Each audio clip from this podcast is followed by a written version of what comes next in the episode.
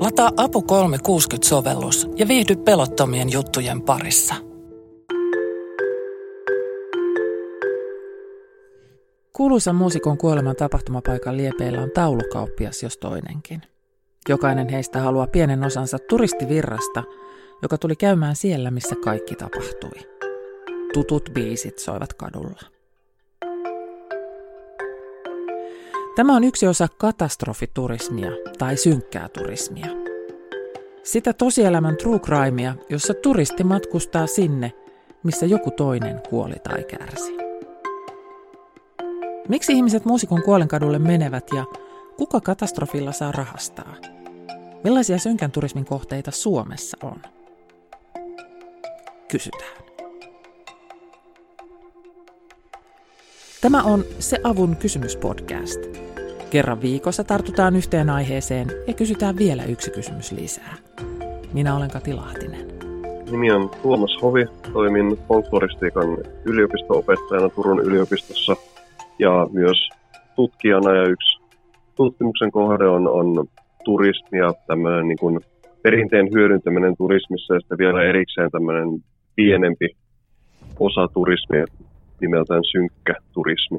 Tuomas Hovi on väitellyt Romanian Dracula-turismista. Tulemme ehdottomasti puhumaan siitäkin, mutta ensin takaisin New Yorkiin. Keskuspuistossa Strawberry Fields muistomerkin liepeillä otetaan valokuvia ja kaupataan lennonkuva-taidetta. Jossain taustalla pilkottaa Dakota Building, John Lennonin kotitalo ja varsinainen tapahtumapaikka joulukuussa 80.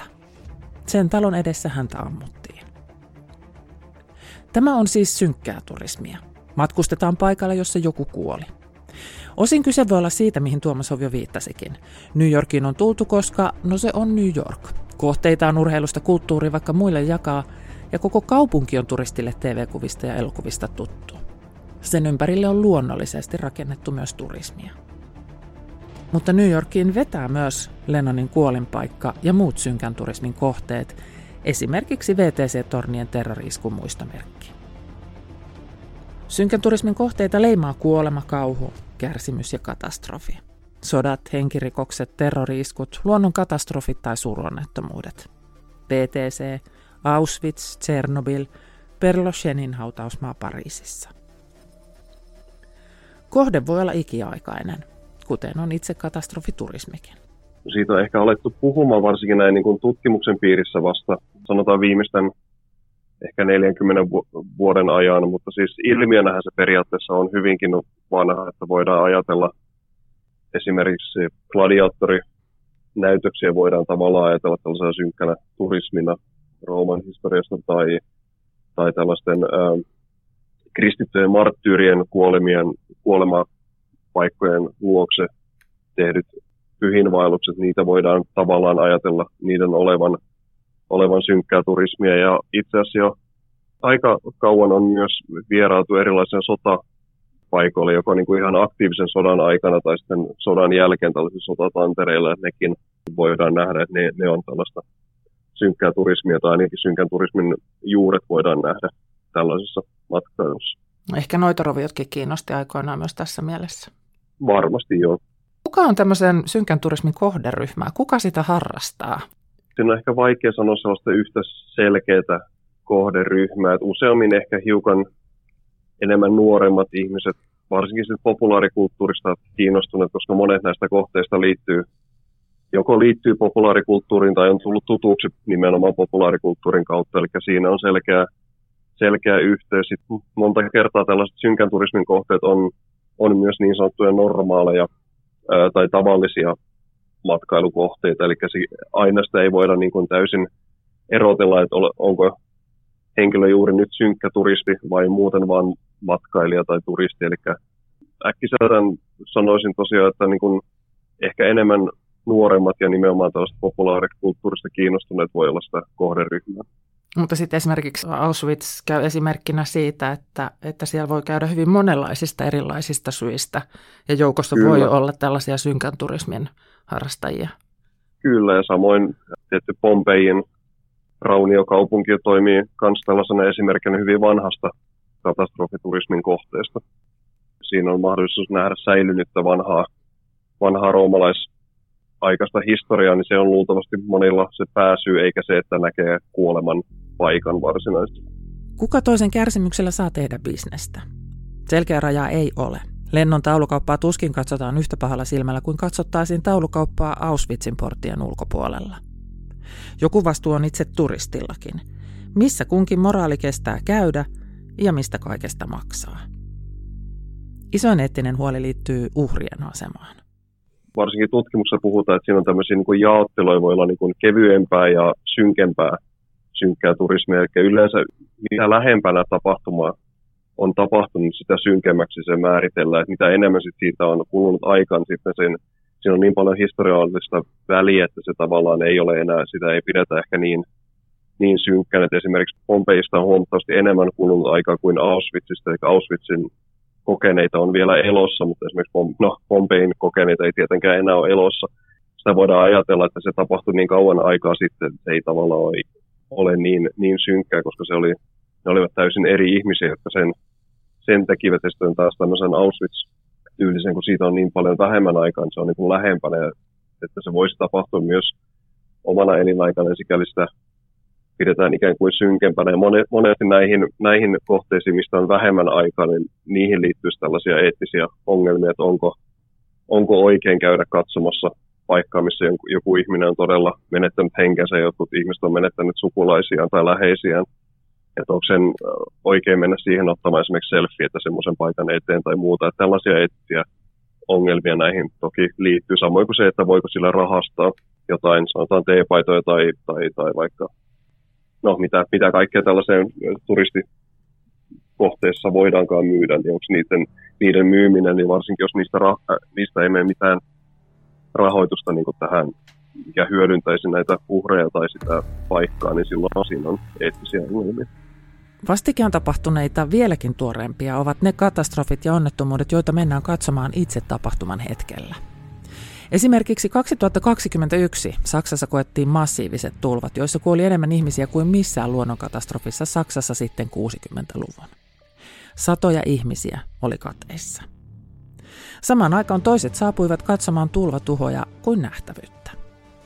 Katastrofiturismia tämäkin, sanoo Tuomas Hovi. Kyllä, sekin, sekin siihen kuuluu. Eikä siinähän tosiaan mennään katsomaan tästä katastrofipaikkaa juuri sen takia, että siellä on vaikka ehkä välttämättä sen takia, että siinä niin kuin ihmiset kärsii, mutta kuitenkin sen takia, että se on tämmöinen niin kuin merkittävä tai vaikea katastrofaalinen tilanne, niin kyllä se senkin näkisin olevan, olevan synkkää turismia. Kysyit sitä, että minkälaisia eettisiä ongelmia, niin toki tällaisen, jos sanotaan joku luonnonkatastrofin tapahtumahetkellä, jos sinne tulee hirveästi turisteja, niin he, sillä hetkellä he voivat myös fyysisesti niin kuin, tai käytännössä häiritä pelastustyöntekijöitä tai, tai jälleenrakennusta. Toinen puoli siinä on, että sitten kun se perusinfrastruktuuri on edes juuri jotenkin taas kunnossa, niin silloinhan turistit tuovat toki rahaa ja auttavat sitä taloutta sillä alueella. Ja sikäli siinä on vähän se on tämmöinen niin kaksipiippunen juttu, että missä vaiheessa on taas ok mennä paikalle ja sitten, että turisteista on hyötyä. Se vähän riippuu siitä, että kuinka mikä se käytännön tilanne siellä, siellä katastrofipaikalla on, varsinkin tämmöisessä tapauksessa, siitä on kulunut vain hyvin vähän aikaa. Juuri tällaista maan jälleenrakentamista avustavaa turismia moni miettii myös Ukrainan kohdalla. Kuvat maasta osoittavat totaalisen tuhon, jälleenrakentaminen kestää vuosia ja turistina voi tuoda maahan rahaa ja tukea jälleenrakentamista siten. Entä sitten Suomi? Millaisia synkän turismin kohteita meiltä löytyy? Siis muita kuin Espoon Podomjärvi, jossa aina silloin tällöin joku haluaa telttailla juuri sillä tietyllä helluntain 60 tapahtumapaikalla. Se on yksi, yksi merkittävä kohde. Tietenkin tämmöiset niin historialliset kohteet, erilaiset linnat tai vanhat kartanot ja varsinkin näihin usein lähiaikoina on tullut tämmöisenä uusina lisää attraktioina tämmöiset kummitus- ja kauhukierrokset, mitkä ne on ehkä siitä viihteellisemmästä päästä tätä synkkää turismia, mutta toimii myös synkän turismin esimerkkeinä. Myös Kyllikkisaaren suohauta, vähän samantyyppinen kuin tämä Podomin, Podomin hauta, että kyllähän siitäkin on muodostunut niin kuin matkailukohde, että sinne mennään katsomaan sitä paikkaa, mistä se löytyi.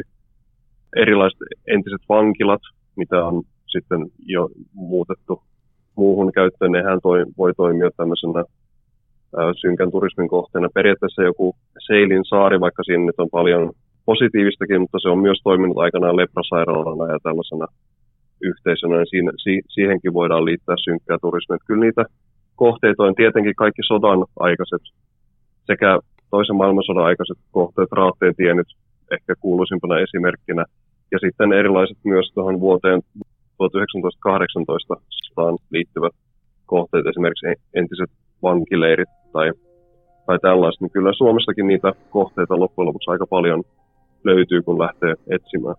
Seilinsaaren kauneus ja sen synkkä historia ovat hyvä esimerkki katastrofiturismin kontrastista. Miten näin kaunis paikka voi kätkeä sisäänsä niin kovia kohtaloita ja kuolemaa? Sama esteettisen kauneuden ja tapahtumien karmeuden ristiriita on läsnä esimerkiksi sodan tapahtumapaikoilla. Vuodet pehmentämät maisemaa, nurmi kasvaa, luonto palaa, ihminen muokkaa maisemaa. Matkaoppaiden kuvat Normandiasta ja nykyinen Normandia eivät näytä siltä, millainen paikka oli vuonna 1944. Tuomas Hovi on väitellyt yhdestä synkän turismin kohteesta, Romanian Dracula-turismista. Puhutaan siis turismista, joka nojaa fiktiiviseen tarinaan vampyyrikreivi Drakulasta ja historiallisena Drakulana tunnettuun romanialaiseen hallitsijaan Vlad Seivästäjään. Dracula-turismi yhdistää populaarikulttuurin ja perinteen. Eikä se ole ollenkaan ongelmaton maabrändi Romanialle. Sanotaan, että se on ehkä niin kuin näkyvämpi turismin muoto kuin mitä se ehkä todellisuudessa tuo maahan rahaa, mutta kyllähän se on, että melkein mitä tahansa Romanian matkailuopasta kun selailee, niin kyllä se Dracula yleensä jossain vaiheessa tulee esiin, kyllä se on yksi tämmöinen valtti, millä tavallaan niin kuin maata voidaan ikään kuin mainostaa, mainostaa ulospäin.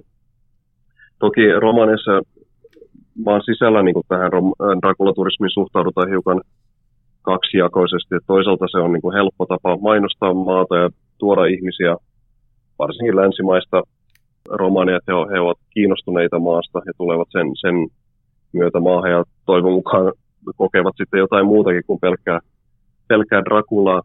Ja toisaalta sitä, siitä, sitä pidetään hiukan myös negatiivisena sen takia, että siinä tämmöinen länsimainen ulkoapäin tuotettu hahmo ikään kuin liitetään kuvaamaan Romania ja sen avulla ehkä voidaan Romania määritellä tällaisena taikauskoisena tai vähän takapajuisenakin maana. Eli siinä on vähän kaksipiippunen suhtautuminen, miten maan sisällä siihen suhtaudutaan.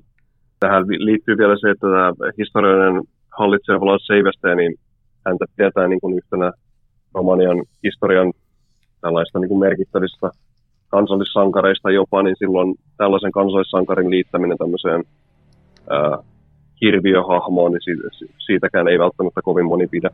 Oma pieni boostinsa Dracula-turismille oli vuoden 1992 Francis Ford Coppolan ohjaus Bram Stokerin Dracula. Pääosassa nähtiin Gary Oldman, Keanu Reeves ja Winona Ryder. Elokuva ei ollut ensimmäinen, joka yhdisti Vlad Seivästeinen Draculan, mutta se oli jättimenestys. Lukuja hovi ei osaa sanoa, mutta elokuvan kuvasto päätyi turisteille myytäviin teepaitoihin ja kahvikuppeihin Romaniassakin. Romanialla olisi myös omassa nykyhistoriassaan ainekset synkän turismin kohteisiin.